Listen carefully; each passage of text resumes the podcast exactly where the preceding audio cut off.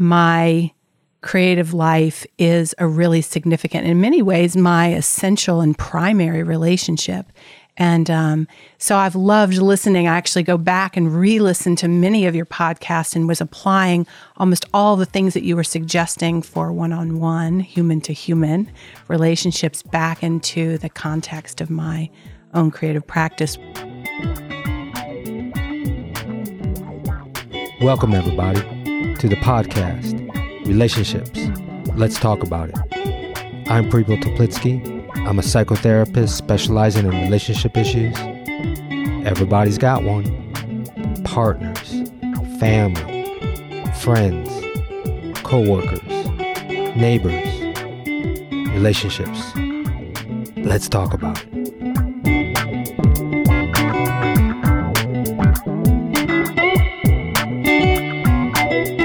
Welcome, everybody, to this episode of our relationship with our creative practice.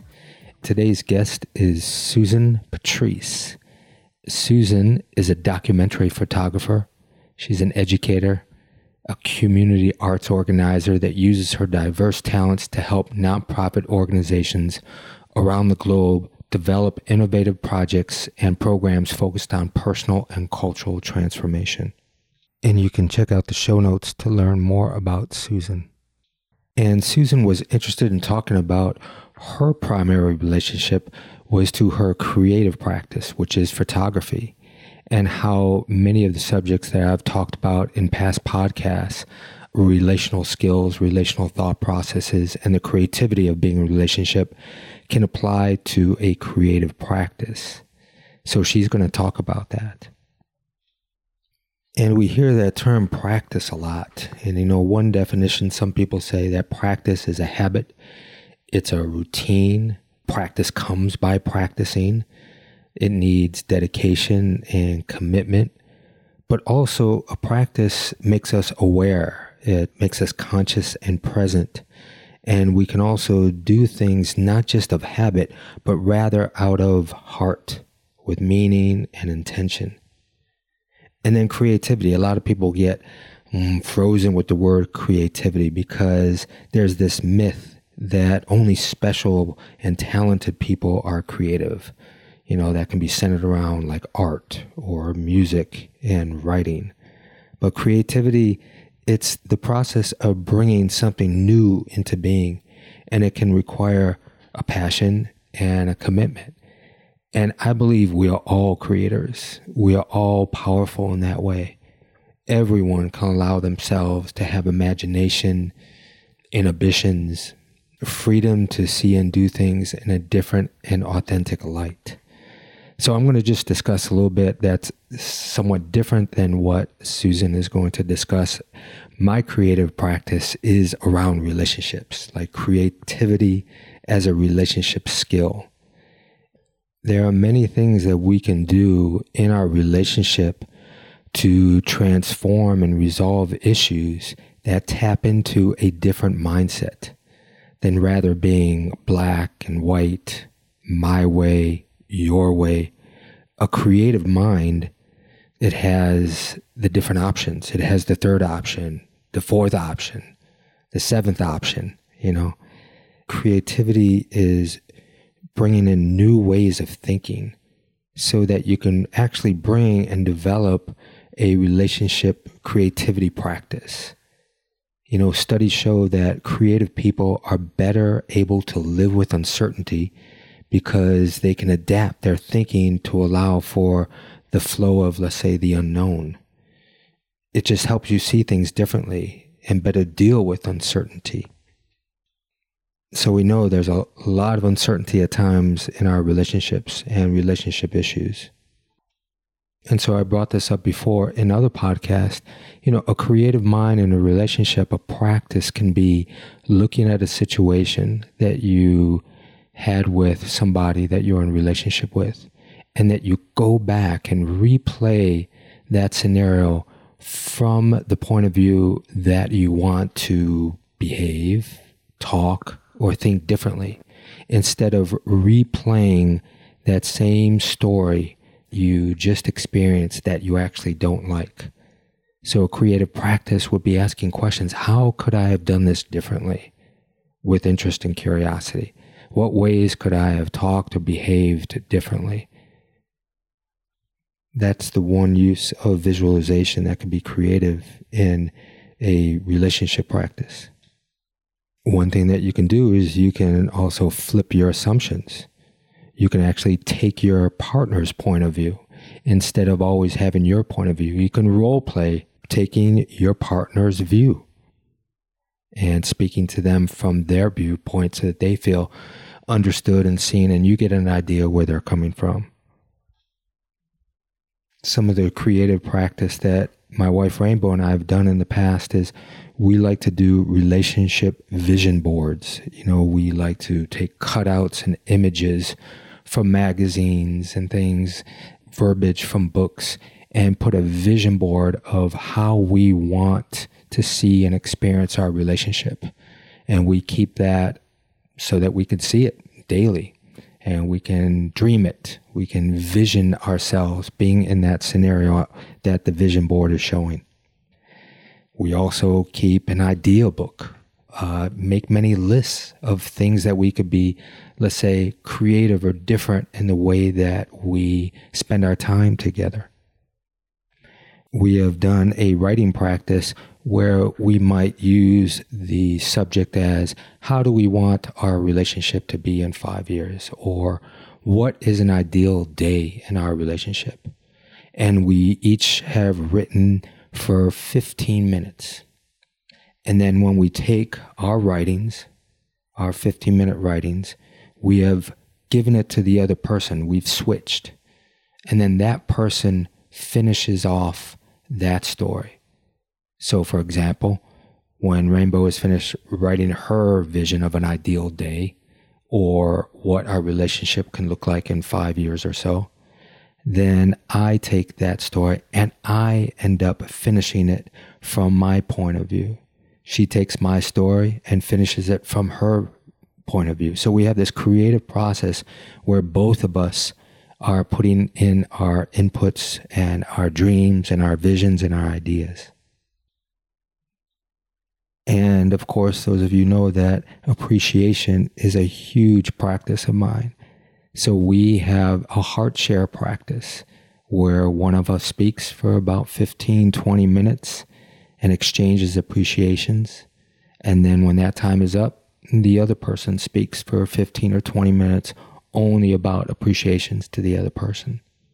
And that's a very creative process because we have to get artful and nuanced and details, but it's a practice, it's a commitment. We make it a process where it's also repetitive, but we also do it in creative settings. Sometimes we share it when we're out on a walk. Sometimes we do it in a car. Sometimes we just do it face to face with each other. Sometimes we exchange it through voicemail. And not just the compulsory one or two sentences. I'm talking about long, deep, heartfelt appreciation. So, appreciation practice is part of our creative relationship process. So, I just want to tell you a little bit about my creative process from a relationship standpoint. And then we're going to get on to Susan sharing hers to her creative process when it comes to photography.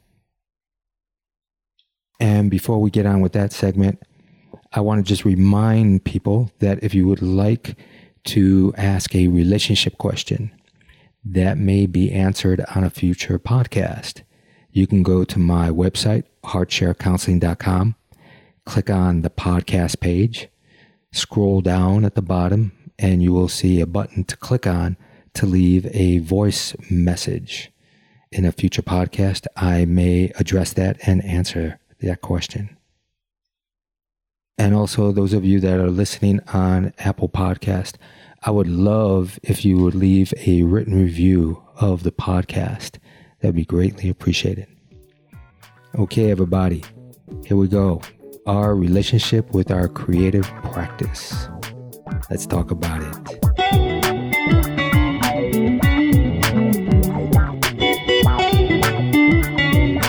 Hey, Susan.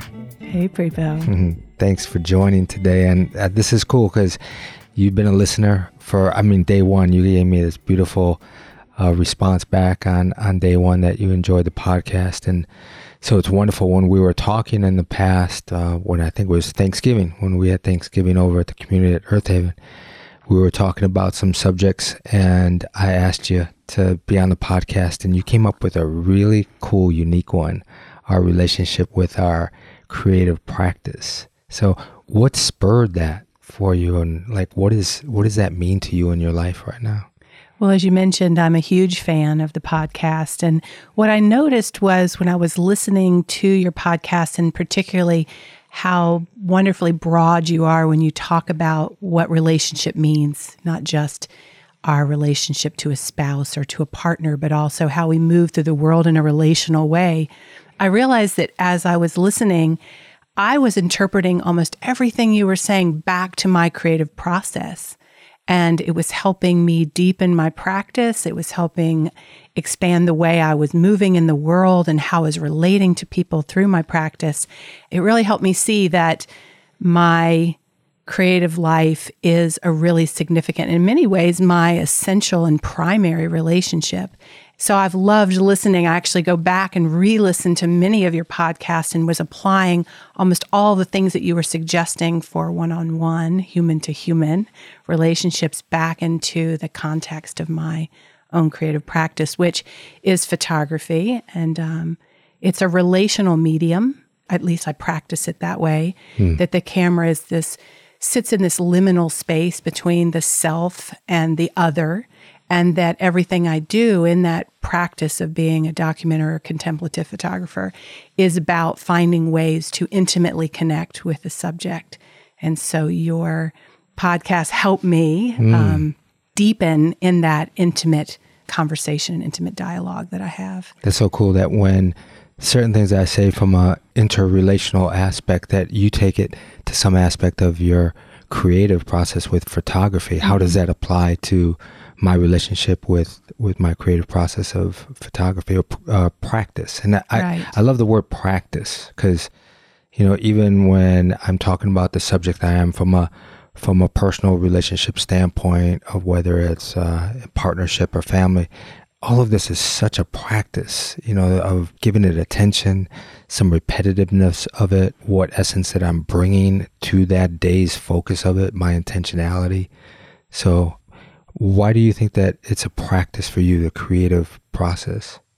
Well, you know, even coming back to what you were just saying before about relationship, I think it's I think it's unique and rare actually that we enter into relationship with this idea of it as a practice. That I've often thought that the vows we make, say when we marry someone, that really should be a goal, an intention. But we mm. often say them as though they're already a reality. And I do think that also makes it hard for people when they're wanting to take on a creative practice. They might say, I'm going to become a painter.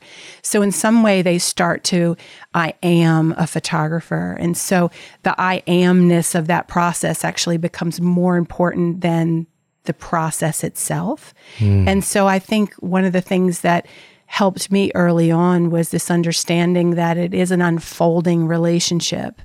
And the problem for me is I have a very, very strong and active imagination. And I love the work of James Hillman because he talks about the soul as being this faculty almost, this organ of perception that lies between spirit and matter. So, what happens to me is I have these grand ideas about the next project I'm going to do. And it feels so whole and so perfect. And there's a little suffering that has to happen for me because mm. it's hmm. never going to be that whole and that perfect. And so I have to be willing to let the idea suffer a little bit as it incarnates. And if I can come into this idea that this vision is the goal in a way, it's the end point, not the start point, then I know that I've got this new thing. It's almost like a pregnant question that I get to sort of start to move and live into.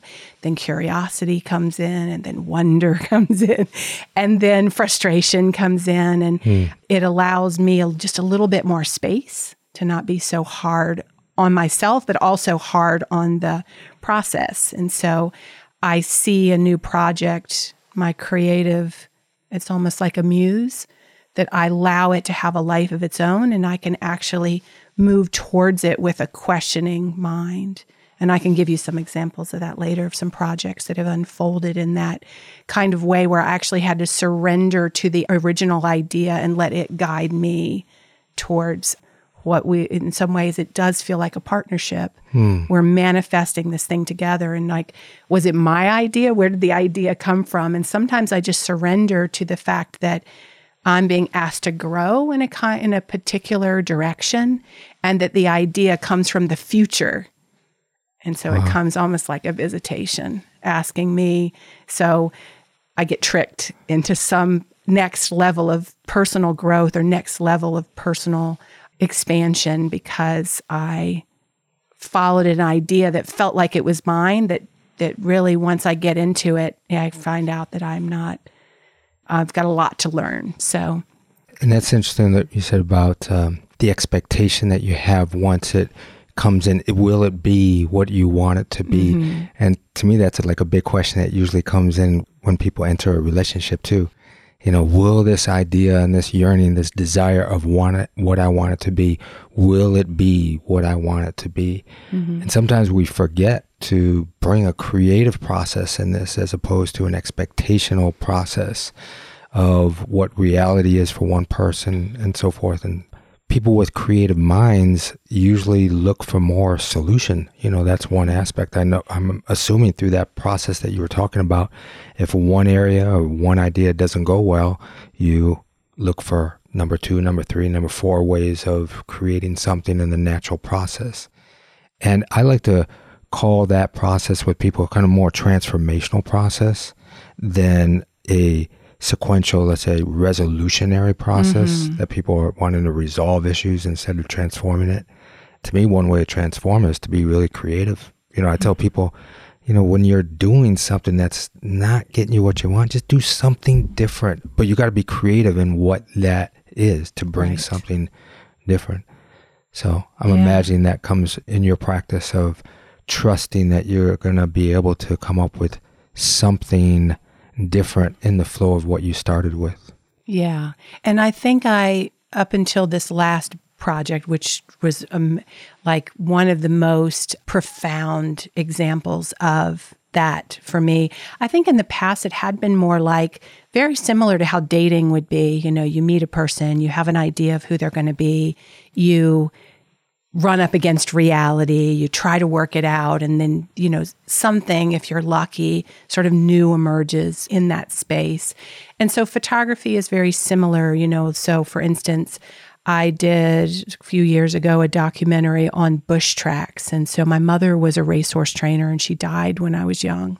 And there was a part of her life that I was very curious about. And I don't think I was able to revisit her life until until this at this exact time. And so I got really fascinated with going back to bush tracks and what's bush a track? bush track is so fascinating. Yeah. So in quarter horse racing, before a horse makes it to the track, you want to find out before you get there whether this animal is going to be good, you know, going to be win, you mm. know. And so a bush track is like a back roads horse racing Wow. And you show up, and because it's quarter horses, they run a flat quarter mile straight. So you pull up, and there's this empty field, and there's no one there because I go really early to get the front end of the day. And within an hour, horse trailers have filled the field. Tractors come through and plowed. People are picking up rocks. Rope fencing goes up, and then horse trailers just full, and like the street, day begins. Street drag racing? S- yes, but just so. And bush track racing is, I don't know if it happens in other places besides the South, but I, hmm. I photograph it as one of the Southern traditions that I grew up with. So I've got this idea, right? It's going to be a story about this, and I'm going to photograph this. And, you know, so the whole thing, you sort of have this idea about, but you don't know. And I think that's the beauty is so I show up and I picked that day, I, you know, feels like any random day that I decided to go to that track. And it turns out by some strange coincidence that I run into someone who actually had known my mother. She only mm. trained for like six years. So there's this interesting story that I want to tell, right, about her life and about the life there. And when I actually got there, it was a different culture than the one that I had grown up in. And I could have made a decision at that moment. I found somebody, they knew my mother, it's I can go now, uh, whatever. Or am I interested enough in what's unfolding here right now that I stay? And the staying means I'm going to have to let go of this whole preconceived idea I had about what this is going to be to actually really connect and relate to the people. So there is a kind of grief in it. There's a letting go. Mm. And there's a whole then if I can step into that place and maybe I'm not interested enough, I leave. And there's that's happened too.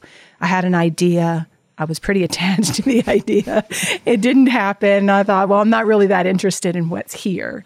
But in this case, I was really interested in what was there.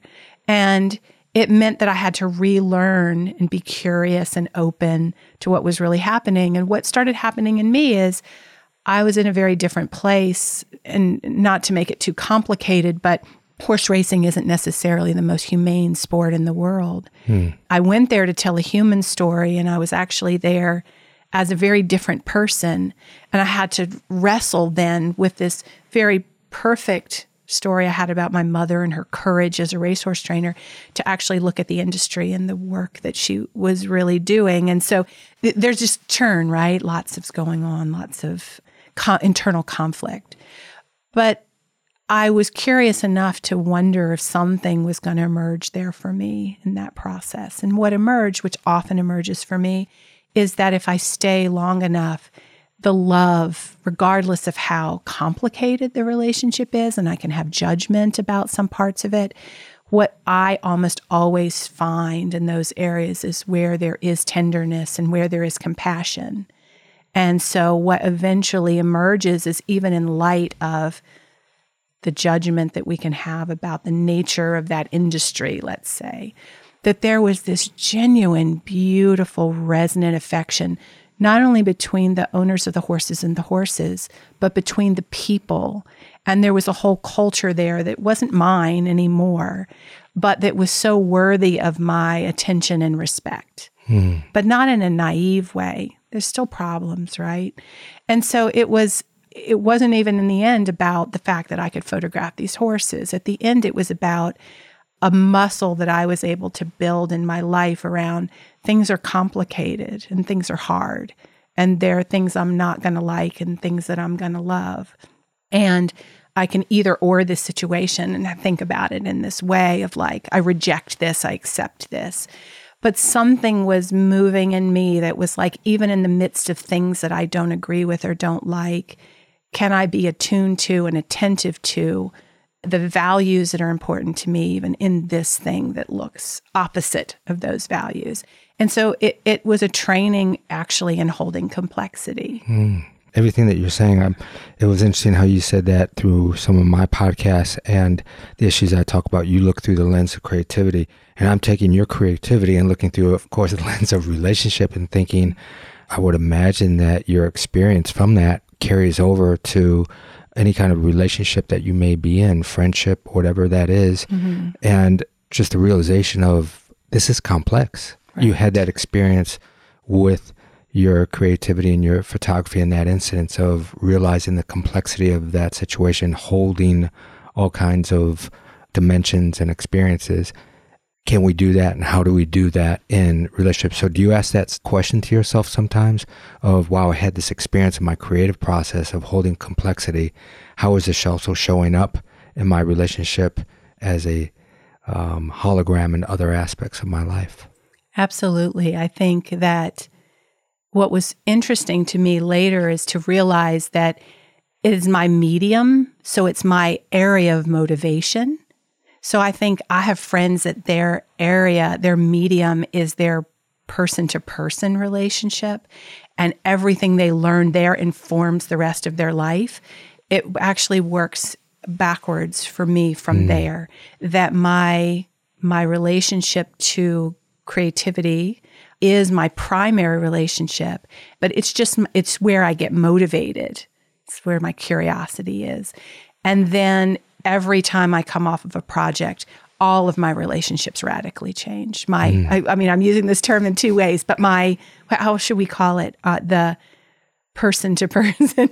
I love that you expand the definition of relationship. That was the thing that really mm. touched my heart when I listened to the podcast because sometimes folks like me who don't come into the world with partnership fantasies or aren't really drawn. I mean, I have been married twice, so it's not that I don't partner, but it's it's not never been like the shoe that fit. Hmm.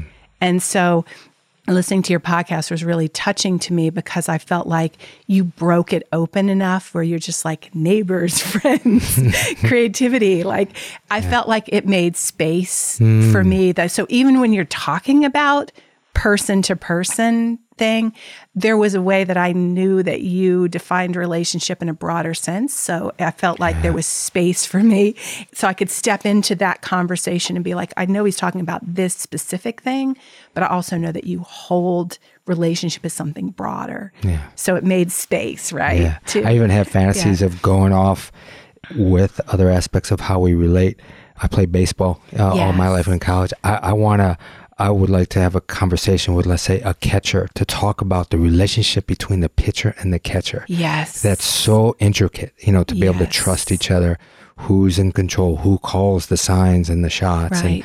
and when the stress level goes up, who's able to bring each other, all that stuff. The and, dance is yeah, so the dance. gorgeous, and, isn't yeah. it? So it's basically yeah. how we walk in the world and relate to all these various mm-hmm. stimulus or engagements right. that we have, even though my bread and butter is in the interpersonal relationship aspect, it can broaden out. My right. son, I know that he talked about, yeah, dad, you know, you should do one on our relationship with clothes, like yes. how, how we feel comfortable in certain yes. fabrics or clothes. We have a relationship with it.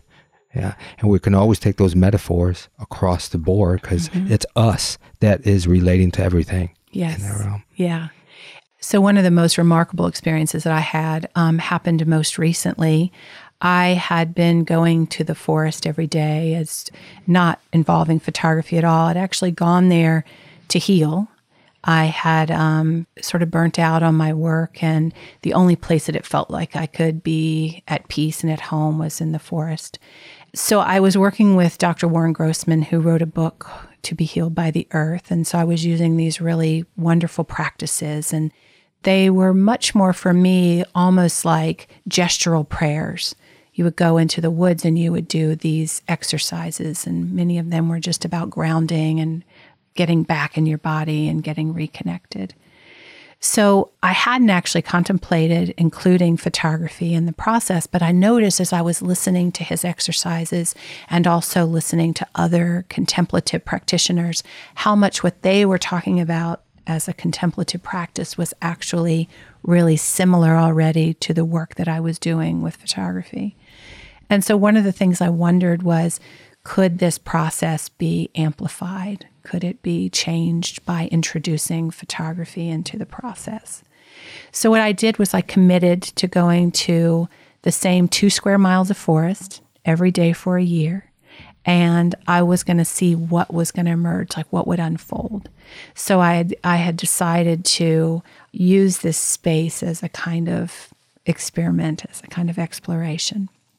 So the day looked pretty similar. I would wait towards the end of the day each day and I would drive out to the forest and I would just sort of randomly pick a podcast to listen to. So first it felt random, but then I would notice as I was going that the podcast that I chose would often be an important lesson for me on the way. So on that day, on this particular day, I was listening to the poet and um, philosopher John O'Donohue. And I could tell in the way that he was talking that he had a completely different relationship to the natural world than I did. There were similarities, right? We loved it, we were in it, but there was something deeper, something richer. So as I'm listening to him talk, he gets to this place and he said, in order to have this experience, you have to move out into the natural world to have this experience, you need to understand that the natural world is more alive than you and I, but in a totally different form. And I was just wondering, like, what is it about his way of apprehending the world that allows him to see it in this way that I'm not seeing it. Like, what is he doing? So, his advice was to move forward with this open curiosity. And he described a kind of process of engagement. And I thought, that's photography. Like that, that I recognize. I know that. So I pivoted and decided to use his suggestion about how to engage the world. So the camera was there and I was there and I would do these gestural prayers and I would move out into the world and I was just taking pictures. And there was a way now that I look back on that experience that I can contrast it and say, I'm on the outside and I'm just mm. standing there and I'm looking at the natural world and I'm taking pictures. And it's an object to me, a beautiful object. I love it, but I'm still outside looking in. So a couple of days later, back out to the forest, same practice every day. And I'm listening to a podcast with Robin Wall Kimmerer. She is this amazing indigenous woman who um, wrote a book called Braiding Sweetgrass, which is this incredible story of her relationship to the natural world. And in this thing, she talks about teaching her students, and that in somewhere in the process of teaching her students, she always asks them the question Does the earth love you back? Hmm. And there was just something about that question. And then she went on to say that she asked that question because she wants to change the way people understand the living world. To think about the earth loving us back is to assign the world to assign the beautiful natural world some level of consciousness, mm-hmm. right? Mm. Some mm. level of agency. Yeah. And then all of a sudden I that's when I realized I was pointing at the world, but I wasn't with it. There was like a withness that I was missing. It was me over here, it over there. So I wondered like what what was in the way? So it's sort of similar question to John O'Donohue. What is it that she's experiencing that I'm not experiencing? So on that day, it changed. Instead of me being kind of walking through it, there was this other kind of like humility and openness. And the prayer was like a genuine prayer of how how would you have me see you? How would you you know so i the conversation actually mm. started right? So now we're in a conversation. Who are you? What what what do you want? What's possible here between us? How do we dance? How do we dance right? So it's similar right? Mm. when we're in relationship to someone eventually they break through. They become full and embodied right?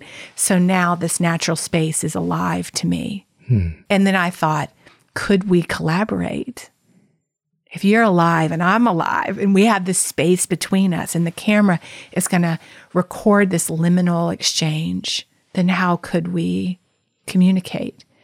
So I talked to some shaman friends and I asked them like how do you talk to the world? And one of their pieces of advice was you establish the language. It's like any prayer. You agree on the language. And I thought it's photography. Trees are alive, photosynthesis, there's light. And I just agreed that light, vision, something in that realm would be how we would communicate. And I just wondered, waited.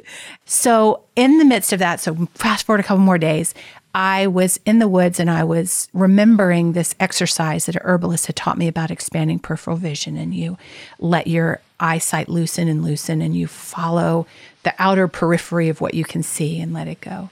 So, what I noticed was as my vision started to relax, all of a sudden, this feeling of belonging rushed over me. And I was like, whoa, what was that? And then it popped sort of back out. And then I'm back again. Everything's just where it's supposed to be, right? And then I start relaxing again, boop, back inside, and then out, and then in, and then out. And each time I was in, I felt at home. And mm. each time I was out, I'm like, I'm separate. And I, and it, I hadn't known that I was separate until I had been inside, right?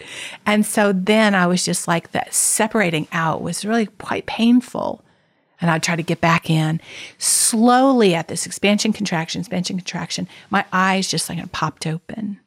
And then all of a sudden, I was standing in the center of this enveloping landscape, and there was this quality of radiance this quality of connection that felt like love. And I, I feel funny calling it love because you're like, does the earth love me? But she knew what she meant when she said it. That my question was, what is love between me and the earth, me and this tree, me and this forest feel like? And what it felt like was this radiant, luminous quality of connection and belonging. It was just, it was, it was subtle. You know, it wasn't a big thing, but it was a subtle thing where, where belonging was at the heart of it.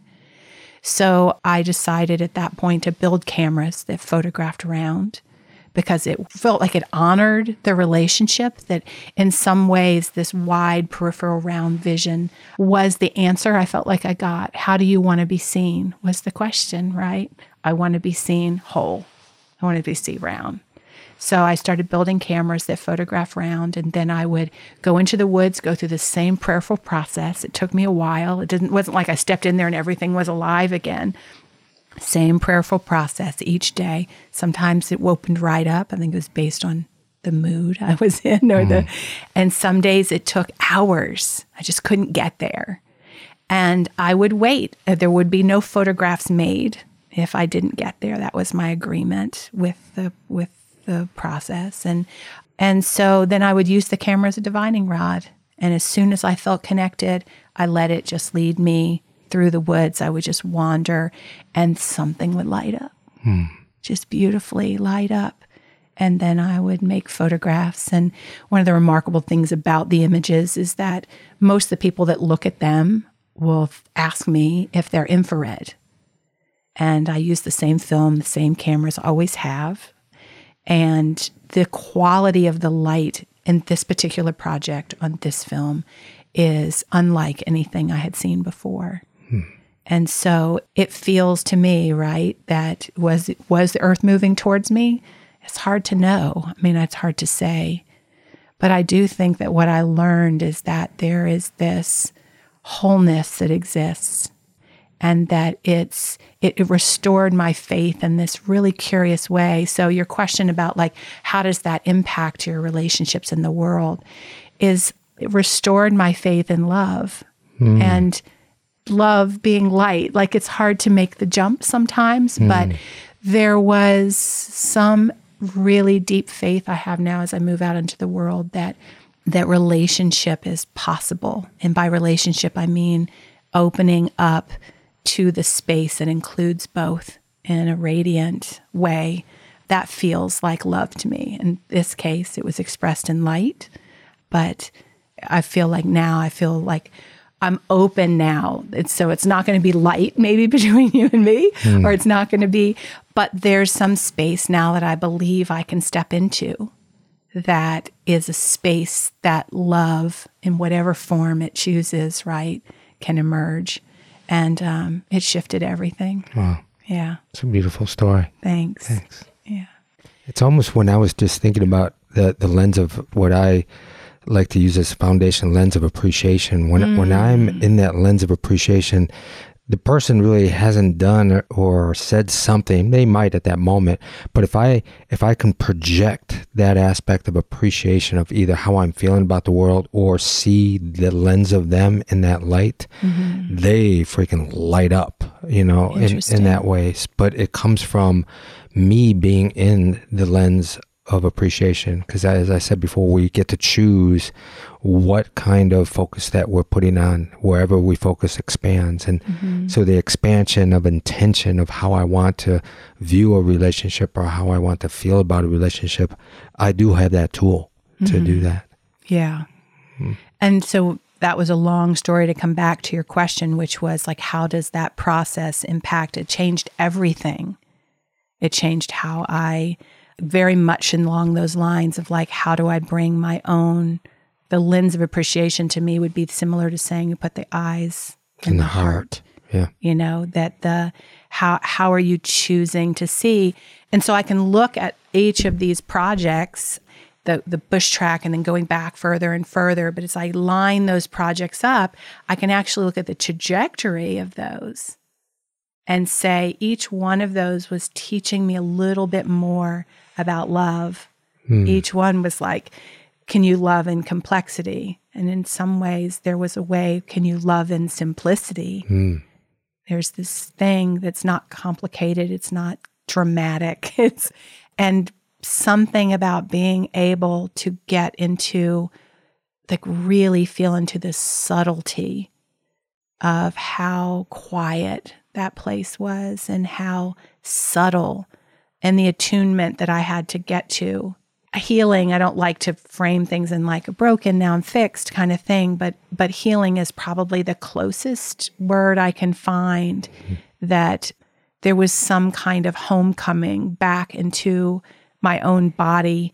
So there was by asking the question of how does nature want to be seen and related to, there was some wholeness that was required in a way, but not like I'm broken now, I have to fix it, but more like I'm drawn and in, in that longing and in that, that the longing and belonging belong together in a way. Hmm. And that the medium allows me to move. And so now I feel like in my relationships have been more chaotic or more dramatic that I feel like now I'm tuned into not so much what's happening on the surface of the relationship sometimes, but more this quality, this energetic quality that is sort of the um, foundation almost. Hmm.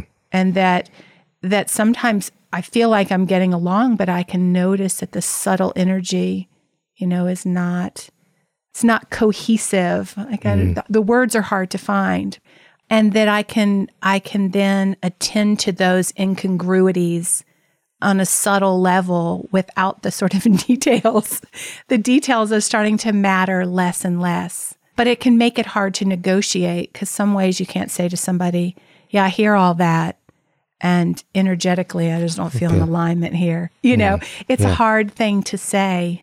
And we were talking about earlier in our discussion about your relationship with your creative process in some way i don't i don't want to i don't mm-hmm. know if you said this but in some way is a primary relationship with you mm-hmm. and if you have a, a, a relationship with another individual you call it almost are they willing to have a polyamorous relationship because you're with right. you in my creative, creative life yeah exactly yeah yeah. And I think it's partly because, you know, probably one of the areas that can be most difficult is one of the things that this particular creative process that I've been involved in for many years that manifests in a very specific kind of way. I think different people have very different creative processes. What it has taught me is this kind of open focus and a kind of flexibility uh, and movement.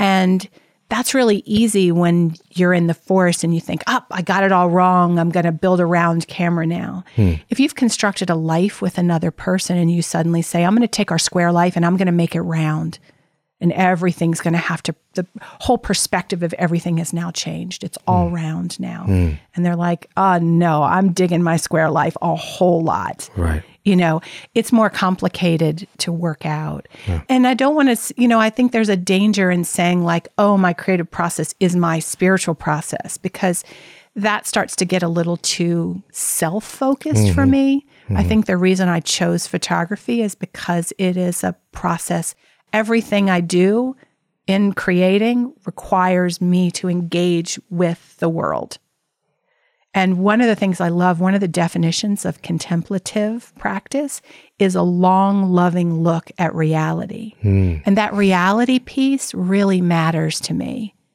And for some people, maybe it doesn't as much. Yeah. But for me, there's something about this bridge between self and other or spirit and matter, these, these tensions that exist that photography for me allows me to be right in that middle place between the two. It's a magical, magical medium. Well, it's so nice that thought again with relationships that when we allow ourselves to not be it's my way or your way mm-hmm. or it's black and white, but to hold the tolerance of both realities of what people are experiencing or what they want when we kind of just let, be able to hold that reality with curiosity. Yeah. And the creative process to me also is in like the questions. Like right. you said, you know, you ask these questions to be able to be in that environment in the forum for it to unfold. I tell people great questions to ask yourself. What am I doing that's making it difficult to get what I want? What can I do to make it easier to get what I want? That opening up again of possibilities of a question. Right. Uh, it brings a creative process in the aspect of the closeness of, again, on all or nothing, or this is the right. way it has to be or should be, and holding the tension, you know, in some way, the uncomfortableness. We have a sort of bias against tension, tension these yeah. days, I mm-hmm. think. And I'm a huge fan of the work of Arnie and Amy Mindell, who do process work. And they really, their whole work is about getting to these edges. And I, I, I, think the work that I did in the woods was very much influenced by them and their process of, you know, how they translate the world, everything into process, mm-hmm. you know, and that it was so refreshing to me. And I think I've shared this with you before, but one of the big turning points for me in creativity was um, reading Erich Fromm's book, To Have or To Be. And photography is fraught, right, with a lot of having. Hmm. You're going to go out into the world, you're standing outside, you're going to take a picture and take and take and take. And there is a kind of distance between you and the subject. And yeah. you know i travel a lot and i'm currently working in rwanda with doing some documentary and digital storytelling work with um, women that are genocide survivors in that country. And one of the things that's most difficult about my work is photographers that preceded me the level of disrespect, invasion. the level of invasion, the level of entitlement mm. to somebody's story and to somebody's life and to somebody's body in a way. Right. And some of the things when we talk about relationship, one of the things that I'm really, really interested in hearing from you is that I feel like this new language around consent culture could be such an important learning piece for photographers and for other even writers who move into the world that it's intimate to get somebody's story. Hmm. It's intimate to get somebody's and how do we build this language and the subtlety of that realm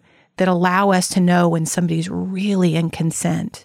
Yeah you know, particularly when you're working with populations of people who haven't had as much power or have experienced oppression or, you know, I work in also in nonprofit development and communication. And one of the things is if you're going into a country where you're providing funding, we have to inspire our funders, right, back right. in the US to want to give. And there's this crude term, and we call it poverty porn. Hmm and it's it's offensive and yeah. it's damaging because you're taking somebody who's been through a traumatic experience in some ways asking them to perform their trauma for you so you can then go back and sell convince it. the world and sell it really right. right and so that's an extreme version but every time i enter into a creative exchange with someone i have to be really aware of where their own boundaries are and how nervous. I mean, I'm always nervous being photographed. Well, I, I think it was interesting, you know, just the, little story that you told me about, you know, we would connect here and there with seeing each other in the community or back and forth on an email once in a while. But then we actually had a intimate relationship through your photography. Mm-hmm. And, you know, you told me about a process that you would do of, going into the natural world, but also maybe keeping somebody in light, uh, maybe something that they were going through, and you would hold that space of whether it was healing. And in particular, for me, you heard years ago that I was going through a, a health focus, a, a health issue, and mm-hmm. you didn't know what it was, and you were holding that focus for me as you were being drawn to wherever that took you in in photography. And it turned out that what you took the beautiful image that I, I see of, of a of a tree with, with roots growing around a, a rock was in some manifestation form of my uh, healing issue that I had this blood tumor that was growing around my liver and so forth. And I, but I told you that afterwards. But you talked about a little bit of the consent of mm-hmm. aspect of like you're doing that like a little bit without my permission, but right. doing it and to me, after you asked if I was willing to to see the photographs, and I didn't feel invaded at all. I felt like honored, cared for, trusted, and there we go. It's, it's sit, sitting over there, you know. Yeah. And I just think that that's your process was also a beautiful process for us to have this relationship that we really didn't speak of, but it was in another realm Right. of you connecting with me. And now I have the product in some way of that that I get to look at, make my own meaning Right. of it. But I know that Susan took this. So it's not just something that is just generic to me. There's a relationship right now that I have with it. So to me, that was a, just a really a cool manifestation of a spontaneous and creative and almost like magical process of our connection through your through your medium and of your practice. I just really love having this round photo in my podcast studio. You know, as I look at it, it's just very harmonious and pleasant to look at. The complexity of the roots of the tree growing around the large rock, it's a beautiful reflection of what is going on physically in my body. And looking at this photo kind of gives me a sense of peace and acceptance of what is actually going on in my body. Almost a new creative way to accept what's inside of me. Oh, thank you for saying so. I know I Yeah. felt some shyness about it. Mm. And part of what would happen, you know, after I had had that experience, my question was first, if I've experienced this profound healing in this place, do the photographs themselves hold some of that love? Like, is it in the images? And so, one of the things I did out of curiosity is I went to all of these different people who were plant people and healers, and and I would put the photographs out and just ask them to tell me how they felt about them or what they responded to. And the plant spirit people were the most fascinating because they were like, "Do you see this? Do you see this?" like they could see, see they're seeing right their seeing was so far even further developed you know their eyes and their heart and their connection to nature was like they were seeing all kinds of stuff that i wasn't but they said that showed me that the medium has also its own rightful place hmm. it captured things that i wasn't you know like i wasn't even developed enough in my seeing to see, but they could see it. Right. And so I wondered about that, even though I didn't feel like I was a healer.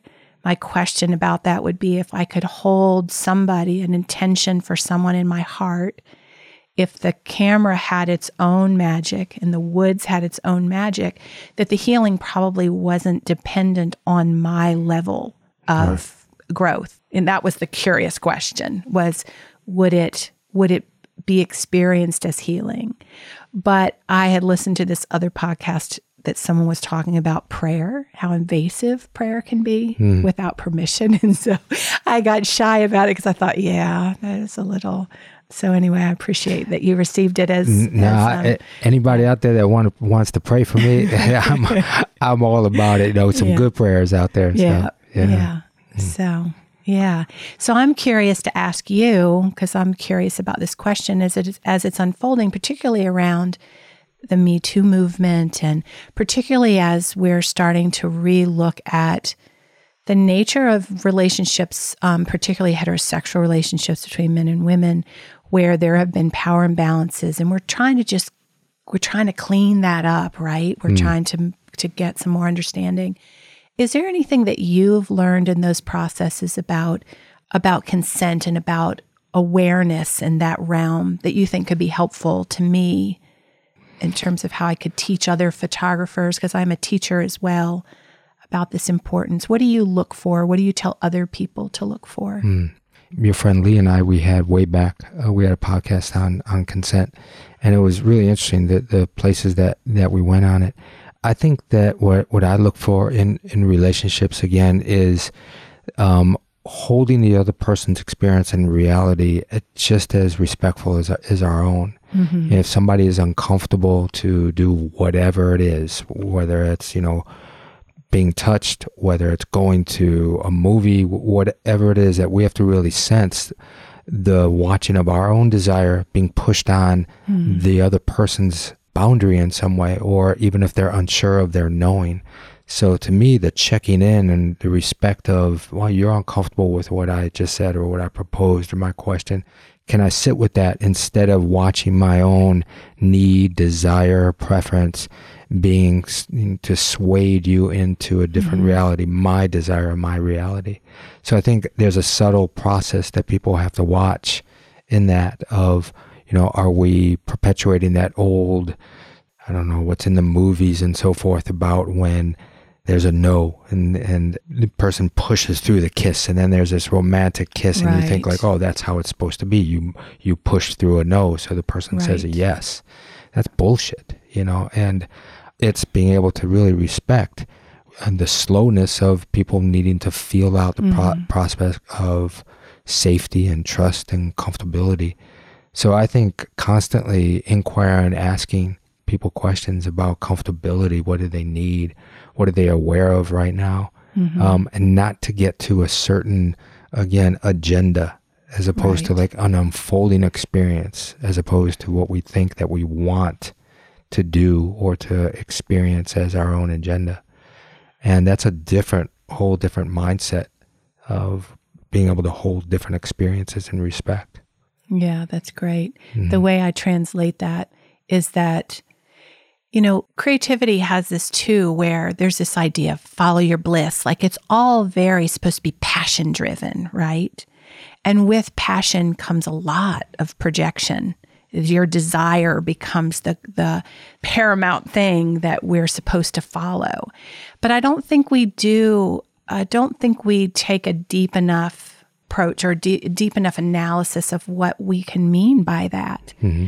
And I do think that has been dangerous and hurtful in many ways in romantic relationships. I think it's equally as difficult in a creative relationship yeah where we, there isn't enough space, right, to let something genuine unfold. And what feels sad about it to me is that having been in in a relationship with someone who for reasons that I completely understand had a lot of their own fear and lived a life of a lot of projecting and mostly was shocked to learn that they had violated boundaries because of you know like the desire just overrode all other subtle signals. And the sad part about that is yes i don't want to downplay the fact that there's real trauma that can come from those kinds of interactions. So i'm t- speaking more to the subtle part of it is that the thing that they really want they're not going to get. Right.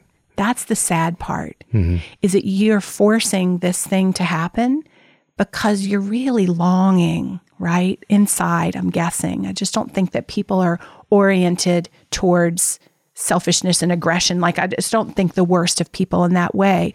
What i think is that there's misguided attempts and strategies for getting what i would hope is this very core need to feel like you belong. Right. Right? Mm-hmm. Yeah. And the strategy just is sad Yeah. because, in a way, and I, I see that with photography in the same way, what you want is to feel like you've made this connection. Yeah, even if it's a, you know, I think of like a sneaky way, right? Like if Right. a picture's taken on the side with that person not looking, there's a sneakiness to that, wanting Right. to capture that a certain connection, as it is perhaps somebody whose partner is sleeping and they're starting to touch them in order to get a connection, but that's a sneaky way to achieve what it is Right. that they want in connection. They're not ultimately going to get it because there's not going to be that trust Right. there. Right. So I think one is also watching do we think that we're able to get what we want by it being straight out in front of us with consent, with saying what we want, what we need to see if it matches the other person or the object's desire to be also wanting to be connected or captured in some way. So to Right. put it in front of us instead of in some way an, a, a sneaky sideways uh, way to get what it is that we think that we need. And consent is so scary. Like it's really like when I've when I've listened to that conversation with you and Lee, and I think about it, and often people say, "Well, now you've taken all the the juice Juice out of romance, Yeah. right?"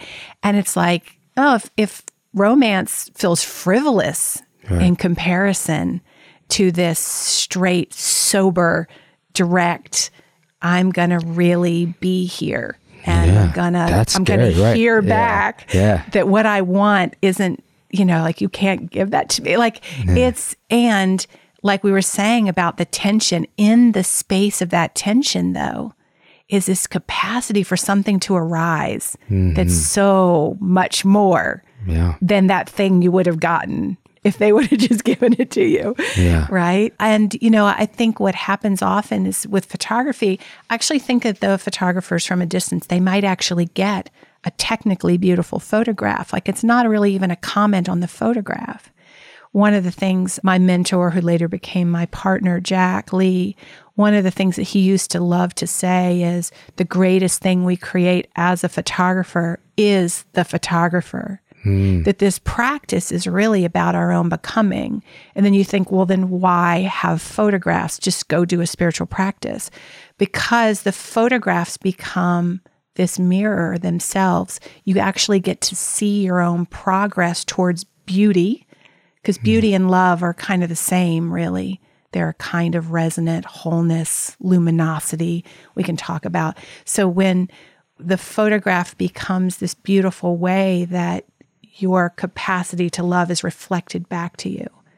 So if I didn't, if I were just practicing, I'm kind of on my own. I can get a little delusional about that. Mm. But photography, because I have to engage the world, I can look at these photographs and be like, yeah, you missed it. Mm-hmm. Like you weren't really, you thought you were there. You weren't really there because they don't lie. Yeah. I mean, they can lie, of course, but. So that's the part of in a, in a personal relationship of us really being there. That, that, yes. that aspect of us having to have intimacy within ourselves first right. to be able to connect and have intimacy with somebody else, which means our own vulnerability, our own self disclosure, our own self confronting mm-hmm. to be able to do that and then do that in front of another person. Right. And I think that most of us are waiting to get it by the other person right. instead of first within ourselves. Yeah. Yeah. And yeah. Hmm. Wow. This has been really, really a cool way of looking at the creative practice with aspects of relationship and aspects of a creative practice within a medium like your passion of photography. And we didn't use that word before, but passion. Is that a apropos word at all? Because like, I have this passion around, you know, when I think about what my passion in life is, it's relationships in many yeah. ways, you know. Yeah, you know, early I felt like it was kind of more passion. And then I think once the practice piece got in there, like I struggled with it. It wasn't all magic for me. Um, you know, I've had some broken up with it a couple times. I became a spoken word poet for about 20 minutes and mm. a few years actually. And I've, and so, mm. but it's really fascinating because I was doing this exercise it's it's i think it's rooted in some it's some of the work with steiner but you look at seven year processes and you put your life on this curve and you're supposed to put down these really significant moments. And and of course your childhood and your relationships and you know there's all that stuff. But i noticed that when i did the curve i would put those things but i would think like where was photography in that moment? Hmm. like most everything got filtered through the before and after or so yeah i mean passion i love it hmm. you know so i think there's passion where you you know when you first you're you're like have an in love kind of thing hmm. but now i feel like it's developed into and that's why when i listen to your podcast that there's a way that those deep that deep relational work right. like i feel like i've moved into this space where i'm now in this deepening relationship where it's not just coming so easy like I have to really engage my whole self. Mm. Um, and that's uh, that's exciting. Mm. Yeah, yeah, Wonderful. Because this is now the podcast is becoming in some way a little bit of my creative process of very different than the work that I do of what do I want to speak, how I want to come across, what aspects of interrelating with the person that I have on the show or myself when I'm in the room by myself you know, what relationship am I having with these ambiguous listeners out there that mm-hmm. I don't know who's listening, how many, and so forth. And so it's been an interesting part of how I'm starting to mm, see myself differently uh, also in the world to be able to also have this kind of creative process in a relationship practice too. So, can you say a little more about the difference in how you're seeing yourself in the world? Um, well, there's a part of me that feels like, hmm, you know, I got shit I want to say. And I have a medium that I'm able to do that. But also the ways and the formulation that I see the work of a relationship, uh, my own experience with storytelling of my own life. So sometimes uh, I might have a challenging experience with somebody, but also I say, "Oh shit, that's a great fucking story for the, for Right. the podcast." so I get to really turn it around in some way and utilize it in a creative process that I hope is going to be beneficial for also other people, and at the same time, the vulnerability of being open in self-disclosure. So it's an interesting walk Yeah. of self-disclosure, creativity. Yeah. And so I get to, you know, if I see the lens of my day a little bit of, oh, I get to, I, I have material for this creative process Yes. every day. So, And and you know, that's a thing that I can feel sad for when somebody doesn't have that. Like I do think the worst, and I'm talking about worst shit that's happened to me. There's gonna be some point in there. Sometimes it takes a while to get there. That there is what I call this redemptive moment hmm. where I understand how it's going to impact this other thing I love. Right yeah. and I know people who are writers are just like, "Oh, that's going to be a great story later." But there's there is that thing that and I've lost it a few times where suddenly I can't make meaning and that somehow or another the simple thing, it's not a big thing, it's photography. It's not, you know, hmm. but it's a lens like you say of that I can continually to shape and make meaning through and it's this thing that's been with me and i envy right you've had this beautiful long relationship and so you have mm. this continuum of Yeah. this relationship and you get to see your changing self within the context of this Yeah. long beautiful thing Yeah. and photography interestingly enough is the one consistent long term we went through some rough patches but i have that same experience where I can take the worst and most difficult moments and think, oh, I could translate this now. And I'm also a teacher. And it's interesting because there are people I think that practice craft because they want to be a famous painter or they hmm. want their work. I think the teaching part really helps because each experience I'm having, I'm also translating that into how I can share that. Right. That's part of my process too, Yeah. I think, is, is, is sharing that. And that's Yeah. a beautiful thing. Yeah. Yeah, it really it helps hold and I do know people that don't have those containers and I think it's brave Yeah. because I don't um I need it. Yeah. Like it's not a wanted. It's I need that container cuz I can I can get into despair and life can feel hard and I like that I always have a way that I can translate it into something usable. Hmm. Yeah. Well, thanks for coming today and Yeah. sharing this part of your creative process and your relationship to it and bringing a the whole different perspective to look at in people's lives because I'm sure they'll be able to relate to other aspects that they have in whatever creative process they have and how that relates also to how they walk and relate in the world. So Yeah. thanks for sharing this with Of me. Of course. Mhm. Of course. Thank you. Yeah, we'll do it again. Okay. Alrighty. Relationships. Let's Talk About It is a production of Heartshare Counseling and Consulting, PC, of Asheville, North Carolina. For more on licensed counselor Prepo Teplitsky, visit heartsharecounseling.com. Theme music by Adi the Monk. This content is intended for informational purposes only, is not a substitute for professional counseling and psychotherapy, medical advice, diagnosis, or treatment, and does not constitute medical or other professional advice. Relationships, Let's Talk About It is produced by Auxbus. You can create your own professional podcast today, faster and easier. Try it for free at auxbus.com. That's A U X B U S.com. Auxbus.